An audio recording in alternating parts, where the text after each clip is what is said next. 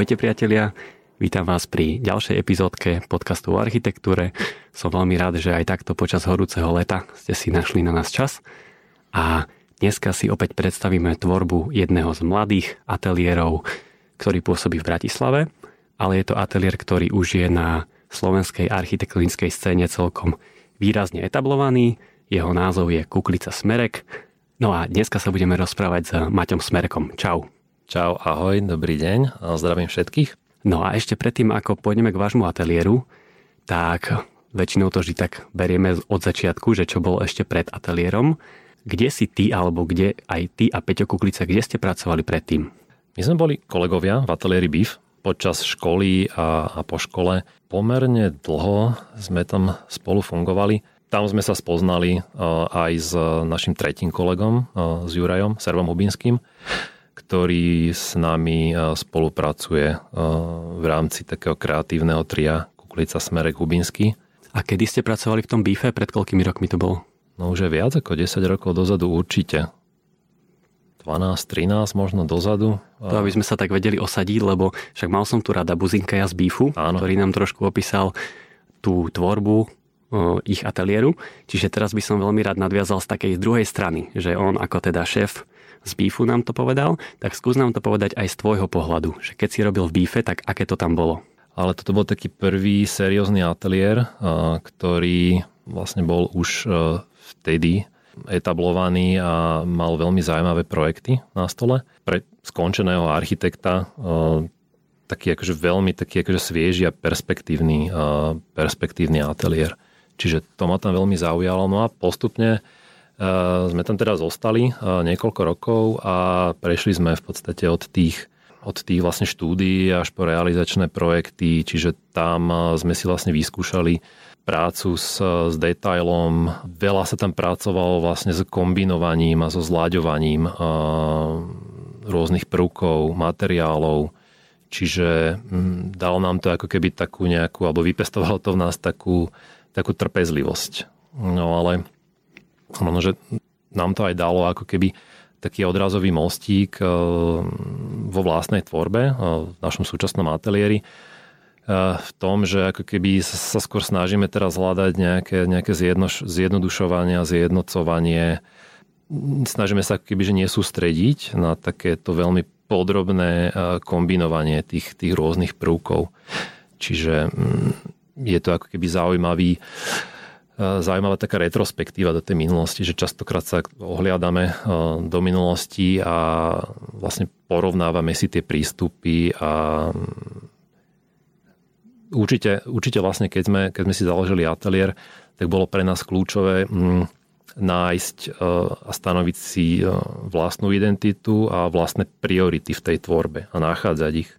Vlastne, že odštartovať si ten vlastný akýby proces nachádzania tých priorít v tej tvorbe a vlastne, že akým spôsobom tá skladačka vo finále tak akože cvakne do seba. Máme ako keby ten background z toho predchádzajúceho štýlu tvorby a hovoríme si, že teda OK, tak poďme to trošku inak. No a to si už veľmi plynulo načal, čiže poďme sa rovno posunúť do toho vzniku vášho ateliéru, keď ste teda s Peťom Kuklicom odišli z BIFu. Toto je veľmi častá situácia. Tak poďme si povedať, že aký bol ten vznik toho ateliéru vášho? Tak určite veľmi dobrodružný v prvom rade. Bolo to tak, že v podstate sme ako nemali žiadne nejaké zadania na stole, nič pripravené, čiže vďaka aj tomu, že sme mali možnosť robiť v priestore ešte rodičovského rodinného domu, taký dvojpriestor, tak vlastne prvý rok sme tam sedeli a od rána do večera sme sa snažili proste robiť čokoľvek. Naozaj to bolo také, že išli sme z nuly. Takže od zadaní, ktoré nemali s architektúrou nič spoločné alebo veľmi málo, tak sme sa ale našťastie pomerne rýchlo dopracovali aj k veľkým zadaniam a možno, že to aj tak retrospektívne hodnotím, že to bolo veľmi fajn vlastne stretnúť toho nášho tretieho kolegu Juraja Hubinského Serva, ktorý tiež mal nejaké skúsenosti aj vlastne z BIFu, kde sme sa stretli. On potom odišiel do Rakúska a zo okolností sme sa raz prechádzali po meste a sme ho tam stretli a sme si povedali, však, ja neviem, my sme odišli, že ty si sa vrátil z Rakúska, že čo robíš, čo ideš robiť. A tak slovo dalo slovo, no a sme si založili ateliér, no a fungujeme tak doteraz. Takže odtedy sa v podstate akože, čo sa týka nejakých vzťahov medzi nami, že nezmenilo nič, ale samozrejme veľmi veľa sa zmenilo v tej tvorebnej práce, v tej štruktúre tej firmy, v tých prístupoch a tak ďalej a tak ďalej. Čiže... Ale bolo to teda správne odísť, lebo často to býva tak, že ty už máš po večeroch si klikáš nejaké svoje projekty, zrazu už pomaly, poviem to tak, že nemáš čas chodiť do roboty alebo už ťa to strašne ničí. Áno. A že vtedy urobíš to rozhodnutie, že si založíš ateliér, či už sám alebo s niekým, ale vy ste vlastne tento scenár nemali. Tak prečo ste odišli z toho BIFu, keď ste mali ešte prázdny stôl a neistotu? Ja si myslím, že sme mali taký akože vnútorný pocit akože nastaviť si hlavne tie priority trošku inak. Tú prioritizáciu proste, že toho, že čo je v tom procese tej tvorby a v tom navrhovaní pre nás dôležité. Ale bolo to podľa mňa aj také nejaké dobrodružno, však nemali sme veľa rokov, nemali sme záväzky rodiny, tak akože poďme to teraz proste vyskúšať a poďme proste do toho. Takže myslím, že to bola taká kombinácia.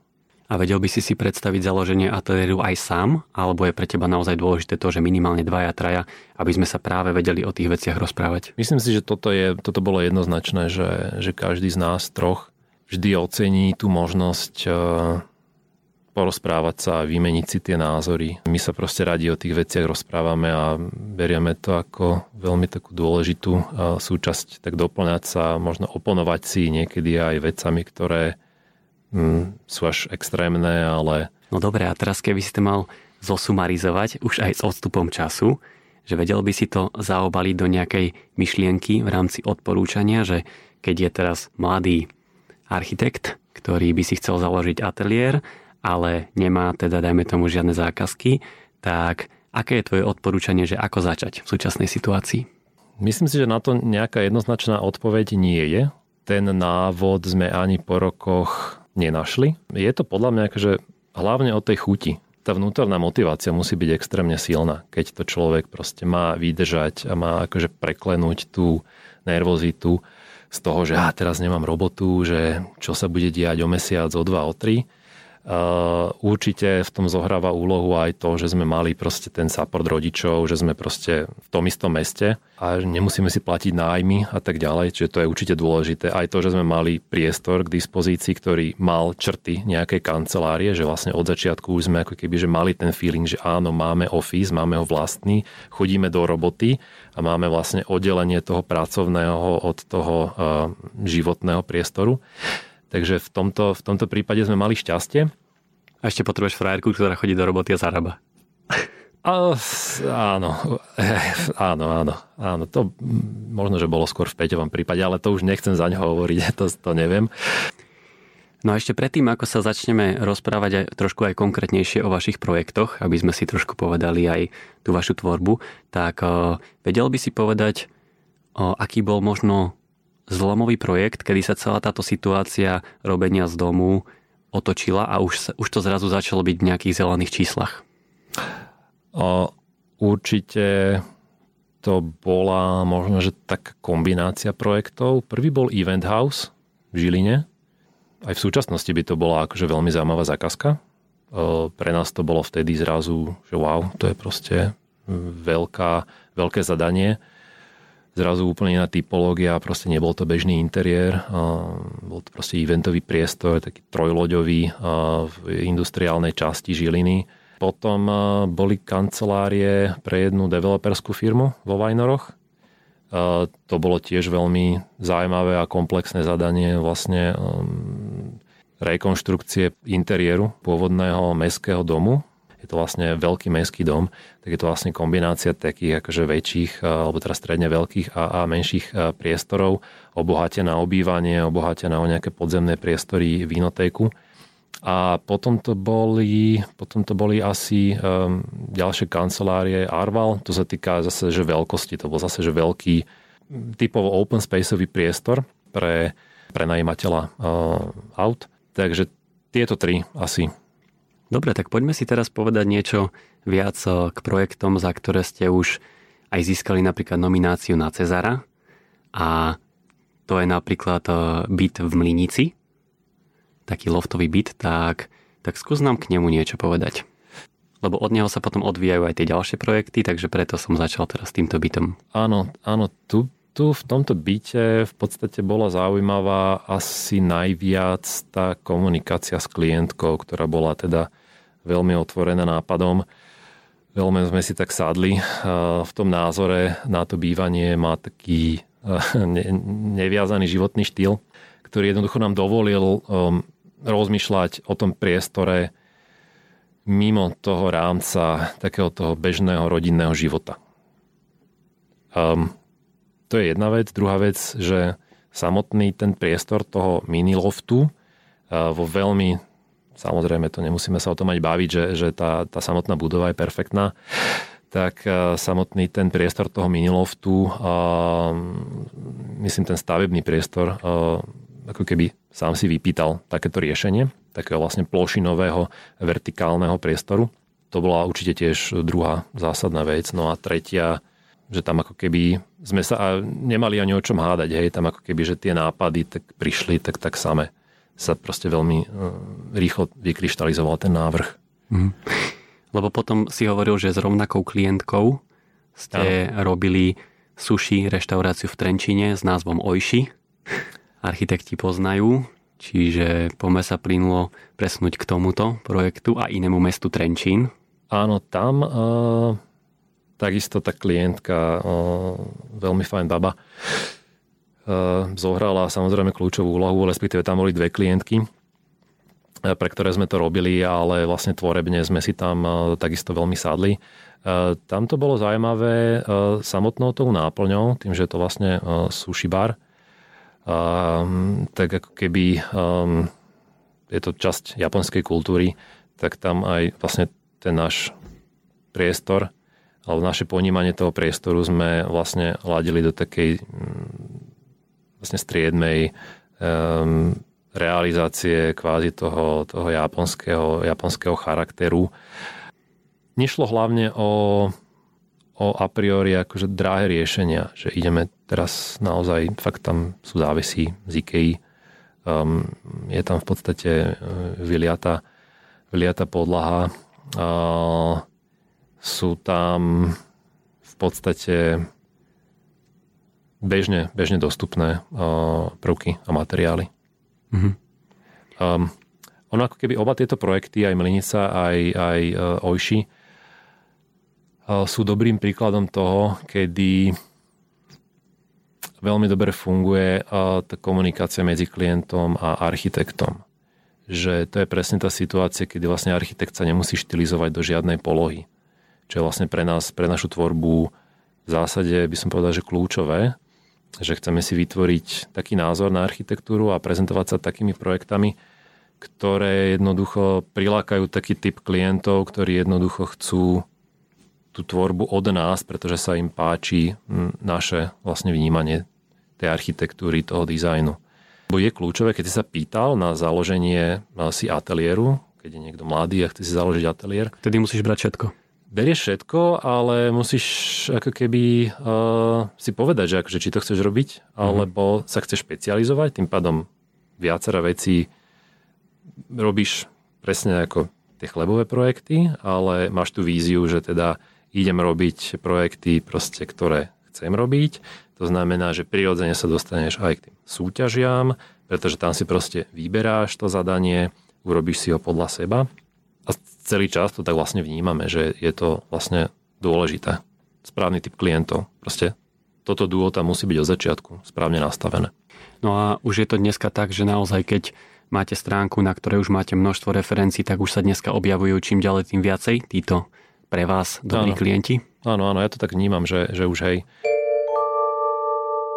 Ja si úplne pamätám také obdobie, bolo to pred pár rokmi, kedy vy ste sa naozaj veľmi intenzívne zapájali do súťaží. A aj ste v nich boli úspešní, čiže možno aj preto som to tak intenzívne vnímal aj ja. Čiže prečo ste sa vtedy až tak zapájali do súťaží? Že mali ste vtedy menej roboty? Naozaj? Áno, určite sme mali menej roboty. Aj na zároveň tie zadania zaujali. Aj zároveň začali byť tie súťaže oveľa frekventovanejšie. Proste tie vypísané súťaže, tie nové zadania boli proste zrazu k dispozícii a dnes už ani nehovorím, proste dnes je pomaly každý druhý týždeň nejaká nová súťaž vypísaná a človek si naozaj môže vybrať, keď chce a keď má čas, čokoľvek, rôzne mierky. No vtedy vlastne sme začali robiť súťaže, ktoré nás oslovili. No, to je podľa mňa dôležité. Tam ako keby nejaký kalkul alebo niečo také nemá úplne asi nejakú cestu. Samozrejme, treba si zvoliť rozsah a zadanie, ktoré človeku sedí. Môže určite človek vyskúšať aj rôzne veľké súťaže, medzinárodné, už len preto, aby si na to vytvoril nejaký názor. Robili sme aj veľkú súťaž do Prahy na školu, ktorá nás síce bavila, ale zobrala nám množstvo času a na konci to rozčarovanie vlastne z toho zistenia, že keď si architekt, hlavne pri súťaži je to špecifické, že zvolí na začiatku zlý koncept, tak sa to vlastne v tom návrhu vezie až do konca. Keď si potom uvedomí, že sa nedostala ani do nejakého ďalšieho kola posudzovania porotov, tak je to také, že však my sme vlastne mesiac robili úplne blbosť. Ponímaní teda toho v porovnaní s tým víťazným finálnym návrhom a s tým zistením, že vlastne, že čo bola tá pointa, že čo bolo to esenciálne vlastne pre tento návrh. A pozeráte sa niekedy aj konkrétne na porotu a na základe toho aj spravíte rozhodnutie, či do tej súťaže idete alebo nie? Lebo niekedy to tak býva, že pozrieš sa na porotu ešte úplne na začiatku a vidíš tam známe kvalitné mená šikovných a kvalitných architektov, či už mladších alebo starších, ale niekedy vidíš úplne anonymnú porotu a vôbec to nevieš odhadnúť. Víš, o čom hovorím určite? Jasne. Takže či sa aj takto na to niekedy pozeráte a keď vidíte vyslovene tú anonymnú porotu a teraz traja ľudia z mestského zastupiteľstva, že či si poviete, že fú, že tak do tohto nejdeme, lebo nevieme, že čo z toho vzíde. Máme skúsenosť aj s takýmto typom súťaže. Ono sa to väčšinou dá rozpoznať už z toho zadania, že keď je zadanie postavené dobre, logicky zmysluplne, keď je tam proste dobre nastavené financovanie, keď jednoducho už z toho zadania vyplýva, že proste tak áno, tento zadávateľ, či už je to mesto alebo nejaká firma, to myslí naozaj vážne, tak dá sa to z toho vyčítať. Poďme späť k projektom a poďme si niečo pekné povedať o veľmi malom a chutnom projekte v Trenčianskych Tepliciach, ktorý bol tiež nominovaný na cenu Cezara, a to je Likerka.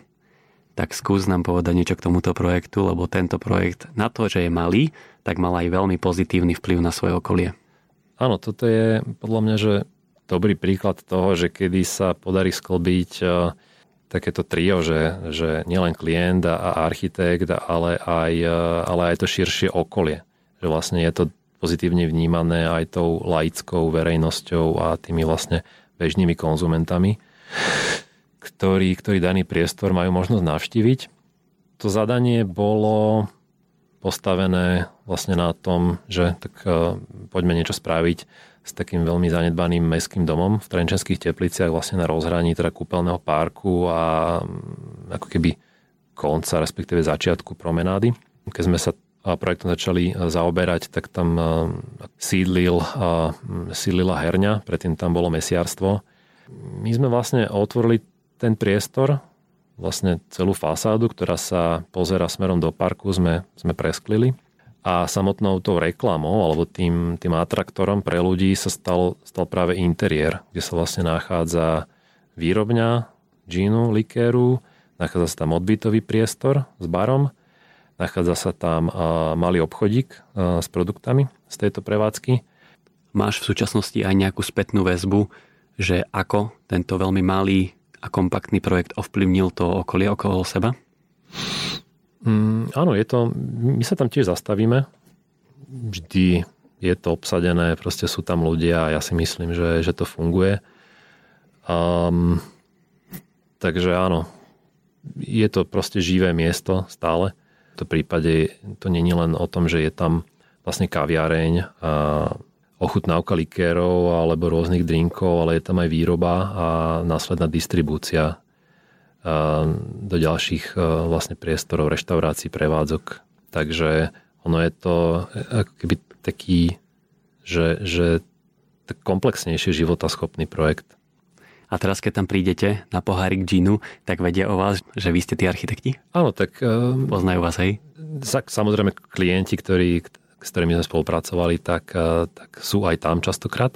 Áno, je to príjemné sa tam vrátiť, jednoznačne. Aj odporúčame vždy kamarátom, rodine, že proste musíte tam ísť, alebo sami tam chodia a hovoria, že už sme boli v tej Likerke, že je super, perfektné. Hej. Takže toto je veľmi akože príjemná aj tá spätná väzba aj po tých rokoch. Dobre, tak teraz sme si vlastne povedali niečo o byte, povedali sme si niečo o Likerke, čo je teda obchod a produkcia alkoholu, povedali sme si niečo o Oishi ako sushi bare a chcem sa dostať práve k tomu, že toto je veľmi taká široká, je to taký veľmi široký typologický záber. A tým je aj váš ateliér celkom typický, že nerobíte teda iba byty a rodinné domy a interiéry, ale že máte naozaj široký typologický záber, tak skús prosím ťa povedať, že ako ste sa ako ateliér k tomu dostali, pretože to niektorí architekti viem, že v sebe riešia, že no, my robíme často byty a interiéry a nevieme sa dostať k inému typu projektov, aj keby sme veľmi chceli. Tak ako ste sa vy dostali k takémuto širokému záberu? To je dobrá otázka, no... Niekedy to, takže nevie ten architekt úplne ovplyvniť, samozrejme, že aká zákazka mu práve príde na stôl. Ale podľa mňa to súvisí hlavne s tým, že my sme takže celkovo nás zaujíma viacero tých mierok, alebo teraz že všetky mierky. Proste tá pestrosť je dôležitá preto, aby sme ako keby že neustrnuli v nejakej jednej polohe. To znamená, že tam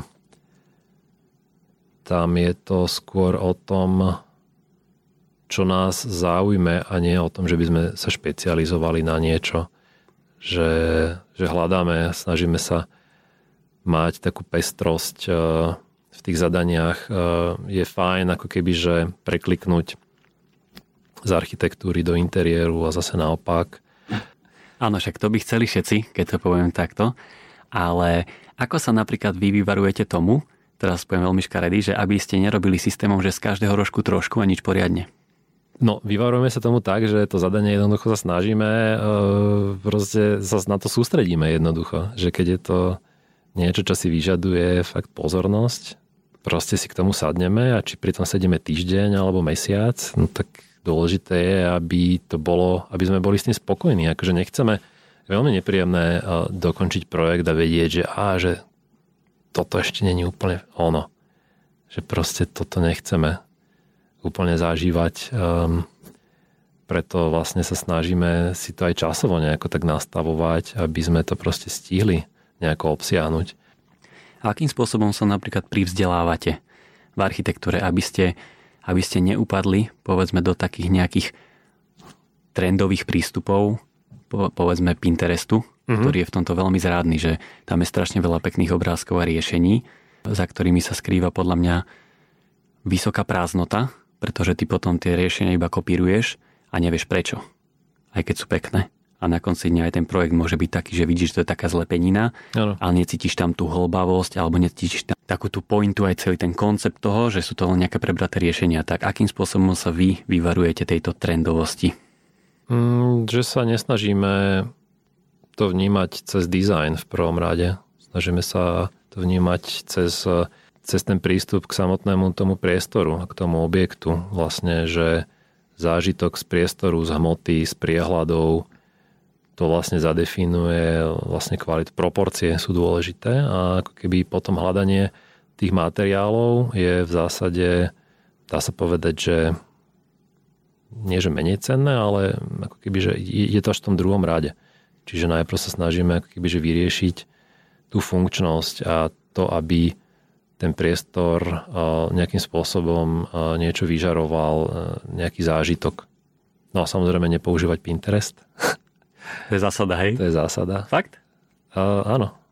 Určite sme akože používali Pinterest na začiatku, lebo to tak človeka zláka, ale to akože je taký instantný zdroj takých, jak si povedal, takých veľmi prvoplánových riešení, ktoré akože, to sú častokrát aj výrezy z nejakých priestorov, čiže oni nezachytávajú objekty a priestory vo svojej komplexnosti. Dobre, čiže čo býva zdrojom vašej inšpirácie? Knihy, časopisy? Áno, portály, ktoré sa špecializujú hlavne na architektúru a nie je to o nejakom objeme. Napríklad tak Alfasia, Archzine je veľmi príjemný zdroj takého výberu svetovej architektúry, ktorý z nášho pohľadu sa tam nachádza prevažujúca časť prístupov, ktoré nie sú prvoplánové, nejdu ako keby o to, že zaujať na tú prvú šupu, ale jednoducho, že človek musí si na to vyhradiť čas, proste preštudovať si tie pôdorysy, tie podklady, aby to nejako proste ocenil. OK, Afasia je určite fajn a máme ešte nejaké ďalšie príklady, kľudne buď konkrétny, lebo to môžu aj študenti oceniť, že napríklad nepoznajú, nevedia, tak čo si môžu kliknúť, že čo je za Maťa Smereka dobrý portál? Akože ArchDaily, Dezeen sú fajn, len z nášho pohľadu, alebo teraz z môjho pohľadu sa tam niekedy vyskytujú veci, ktoré už obsahujú až trošku viac tých dekoračných prvkov na môj vkus. Ale určite akože sú tam tiež, proste to je taký ten, ArchDaily je určite klasika, ktorú jednoducho každý vníma a je to tiež dobrým zdrojom, ale tam už nie je sito, tam mám pocit, že je úplne všetko.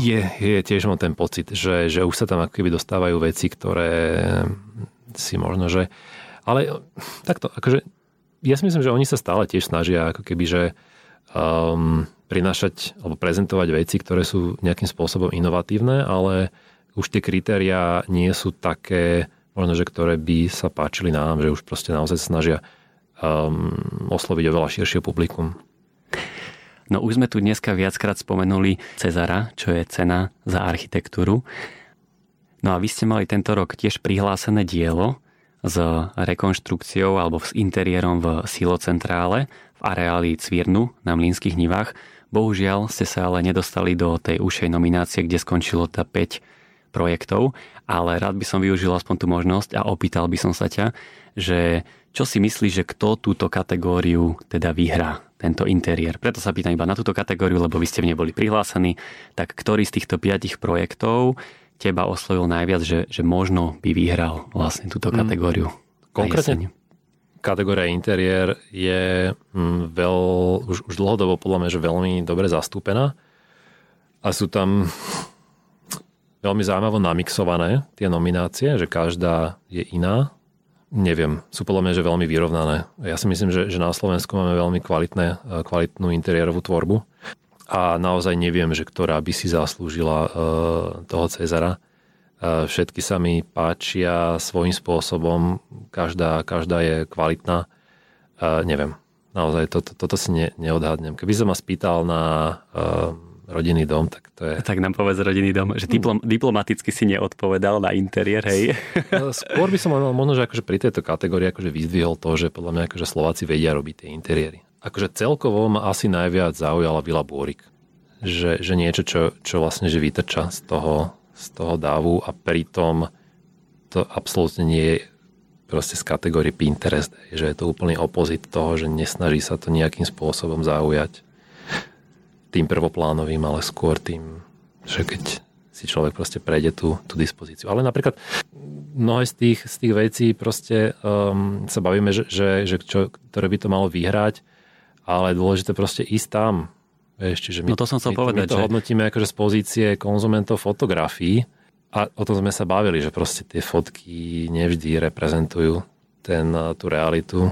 Verím, že v tomto prípade je tá realita lepšia ako fotky napríklad, ale tak od toho už tam je tá porota, že oni tam boli osobne a som teda veľmi zvedavý, že či, ako to posúdia oni, lebo ja v tomto s tebou úplne súhlasím, že na základe fotiek proste ja by som tomu tiež udelil prvé miesto, ale je to iba na základe tohto, takže uvidíme, že ako to dopadne. Ale je to z ateliéru Plural, ano, ktorý je teda naozaj známy tým, že oni sa to snažia vždy podkuť tou teóriou, ano, a tou spomínanou hlbavosťou. Čiže naozaj tam tie kvality architektúry sú nesporné a uvidíme, ako to dopadne. Áno, však oni to už dokázali v minulosti pri viacerých projektoch, takže držím palce. No, takže teraz taká malá reklama pre Plural, čiže tí, čo náhodou nepoznáte tento architektonický ateliér, tak si ich kľudne pozrite, aj ich tvorbu, a sú to veľmi pekné projekty. Ináč, keď ešte môžeme teda k tej kategórii, tak ja si myslím, že aj ten dom v Opatovej, tiež keď som ho videl prvýkrát, mimo teda v súvislosti s Cezarom, tak som si hovoril, že tak toto je akože fajn. Páči sa mi aj tento dom. Ja ináč, keď sa pozriem na tento dom v Opatovej, ja si neviem pomôcť, neviem ani z čoho to pramení, ale keď sa na to pozriem, tak mám úplne pocit, že to je v Českej republike. Že strašne veľa takýchto projektov som videl už z produkcie architektov v Českej republike.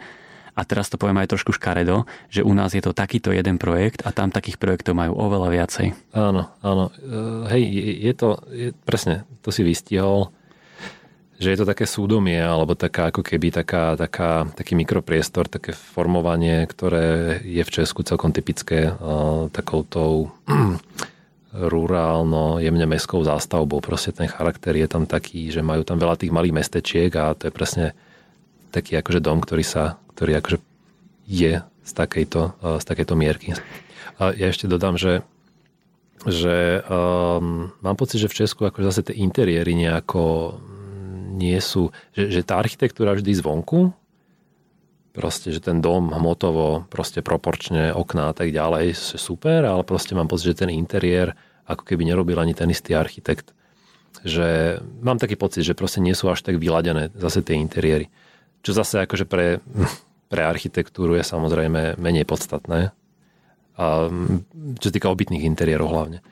A že tak ako to klient chce, cíti, tak akože žije vnútri. Je to hlavne pre ňoho, že dôležitejšie, aby tá architektúra komunikovala v rámci svojho kontextu návonok. Dobre, teraz už len pravidelná rubrika na záver.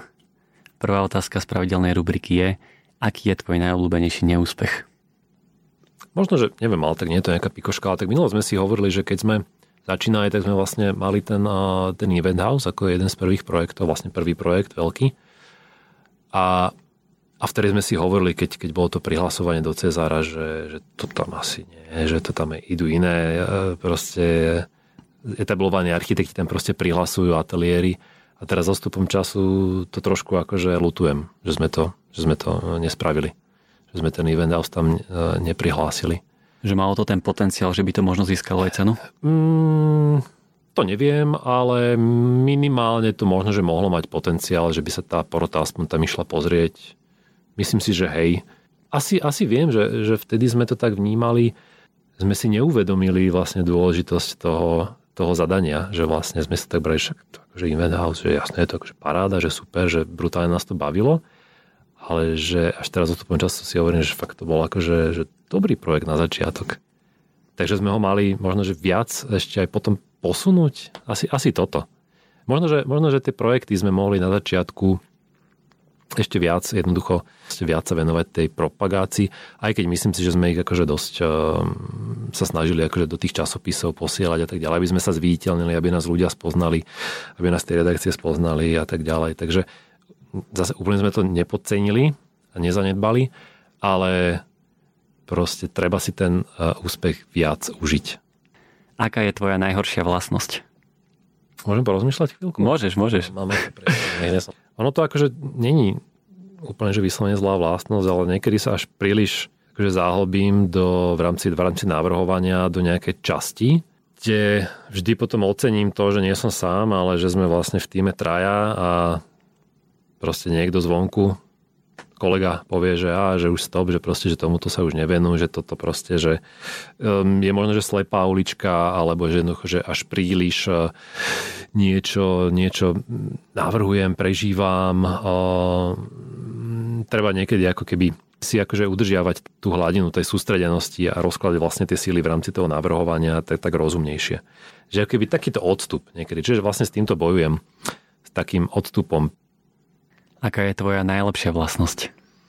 Asi taká loajálnosť v rámci toho, že keď sa proste na niečom pracuje, tak že chcem to akože urobiť na čas, chcem to urobiť dobre, si takú nejakú zodpovednosť proste za to aj voči klientovi,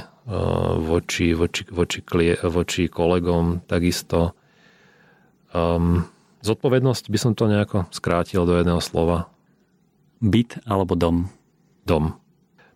Asi sme to ocenili aj teraz s rodinou počas korony, že a stále to vlastne aj využívame, že tá záhrada. Zvykli sme si na to a je to fajn. Ale akože nemal by som osobne ani problém sa nejako transformovať aj na bývanie v byte. Však som býval aj v byte, aj v dome, ale ten dom mi tak nejak viac vyhovuje. A kde bývate? Horský park. Maličký dom, členitý pozemok relatívne, alebo členitý, no vertikálne rozdelený. Ale tá veľkosť je, že proste on je malý. Tá záhrada je maličká, je tam jeden obrovský strom, starý. A teraz, keď máme vlastne dcéru, tak je to určite veľmi príjemné ju vypustiť na záhradu a neviem, byť v kuchyni a pozerať sa cez okno, čo robí. Aké je tvoje najobľúbenejšie jedlo? A čokoľvek talianské, určite. Sushi mám rád. Sushi v Oishi? No jasné, to odporúčam, vynikajúca kuchyňa, výborné sushi. Takže hej, akože sushi si viem dať, dá sa povedať kedykoľvek, ale nejaké dobré cestoviny, talianské. Kávenky alebo kakaové rezy? Kávenky, áno. A aj si ochutnal kakaové rezy, vieš ako chutia? Aby si to vedel dobre vyhodnotiť? Asi poznám iba tie kávenky. Skôr, aj. Akože z týchto keksíkov asi kávenky ani kakaové rezy nemám nejako teraz že zadefinované. Asi nie, máš tak veľa sladkosti alebo čo. Možno, že skôr tie tatranky, keď tak. Ale kávenky, kakaové... Počkaj, ktoré sú tie, čo sa tak zlomia? To je jedni aj druhé? To sú jedni aj druhé. To je práve ten princíp otázky. Čiže to je to isté, hej? Že to je keksík, ktorý vyzerá úplne rovnako. Počkaj, akože to je, že to sa iba rozdielne volá, alebo je to, že rozdielny produkt? Je to rozdielny produkt. On vyzerá rovnako. Ale úplne chutí inak, samozrejme. Ale vyrába to tá istá firma, len to chutí inak. OK. Hej, ale vyzerá to rovnako. Okay. Ale delí to populáciu. Vieš, že buď máš rád kakaové rezy, alebo kávenky. No, ja sa priznám, že asi som typ, ktorý akože nepatrí ani... A keď si povedal tatranky, tak to už vidím, že si to vôbec nekupuješ. Ty si asi myslel horálky. Ja vidíš, že mám v tomto chaos. No horálky, asi áno, to je s tým plesnívcom. Áno, to je horálka. To je horálka, hej. Ale jedol som aj tatranky, ale oni sú také tenšie a sú v takom akože viac retro dizajne a majú viacero príchutí, sú že mliečné, horká čokoláda a tie mi tiež veľmi chutili. Oni sú také subtilnejšie. Áno, vôbec neviem o tom, že by to malo viacej príchutí. Sú orieškové, myslím, a tieto, čo to je, horálky? Horálky? Sú arašidové, nie? Áno. OK. Ale tatranky sa vôbec nechytajú na horálky. Na tom je to celé založené. Že ty, keď máš rád horálky a teraz ti mamina kúpi tatranky, alebo tatranku, tak si totálne nasratý. Proste vieš, lebo ty si nechcel tatranky, ty si chcel horálku. Ešte, hej, no, akože viem si predstaviť, že to niekto dokáže riadne rozpáliť, ale ja si zjem všetko, ja neviem. Akože jednak, že sladkosti sa snažím nie jesť a keď, tak akože čo je doma, či je to tatranka, kávenka, horálka, kakaový rez. Dobre, a dostali sme sa na záver a máme ešte poslednú veľmi dôležitú otázku a to je, že prečo si myslíš, že architekti nosia čierne oblečenie? Tak to je jednoduché, no čierna farba, akože sa dobre kombinuje. Proste kúpiš si čierne veci, buď chodíš celý v čiernom, alebo to skombinuje s niečím bielým, alebo keď chceš, tak dobrá je jedna farebná vec, ale akože ten podklad, ten základ máš akože čierny, univerzálny. Daj si čierne topánky, čierne tričko, čierne gate a okej, no nemusíš riešiť nejaký dizajn a nejaké kombinovanie. Možno, že je to o tom, že sa im nechce, že sa nám nechce obliekať sa a stráviť pri tom príliš veľa času. Že jednoducho je to taká jasná voľba. Tak sme sa postupne dostali na záver. Bolo to veľmi príjemné rozprávanie a rád by som sa ti poďakoval, že si našiel čas a že si bol hosťom v tomto podcaste. A držím ti palce, tebe aj vášmu ateliéru Kuklica Smerek. Pre tých, ktorí ste náhodou tento ateliér nepoznali, tak si ich určite dajte ich stránku a pozrite si ich tvorbu, či už na internete alebo aj na Instagrame, Kuklica Smerek ešte raz. Takže vám držím palce, aby o vás bolo ešte viacej počuť ako doteraz. Tak ďakujem pekne za oslovenie. Čaute. Ahojte.